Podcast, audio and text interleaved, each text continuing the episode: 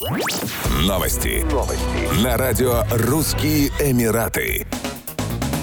В Дубае в районе клуба воздушных видов спорта Skydive потерпел крушение моторизованный параплан. Главное управление гражданской авиации сообщило, что пилот, выходец из ЮАР, погиб. В настоящее время власти ведут расследование происшествия. На прошлой неделе возле большой мечети шейха Заеда в Абу-Даби разбился легкомоторный самолет. Его пилот получил травмы. Причиной аварии стала техническая неисправность. В ноябре 2020 года в Дубае разбился знаменитый пилот реактивного ранца Винсент Рефе из команды Jetman. 36-летний француз, известный известный выполнением экстремальных трюков, погиб в результате несчастного случая на тренировке.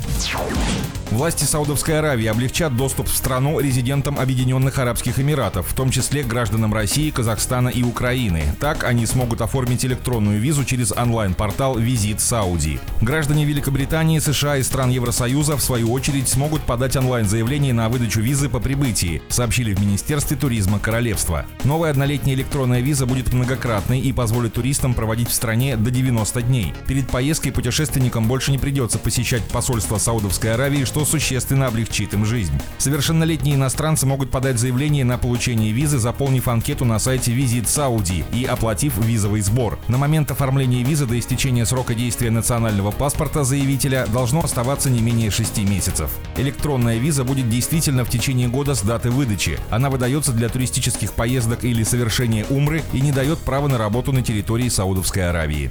Еще больше новостей читайте на сайте RussianEmirates.com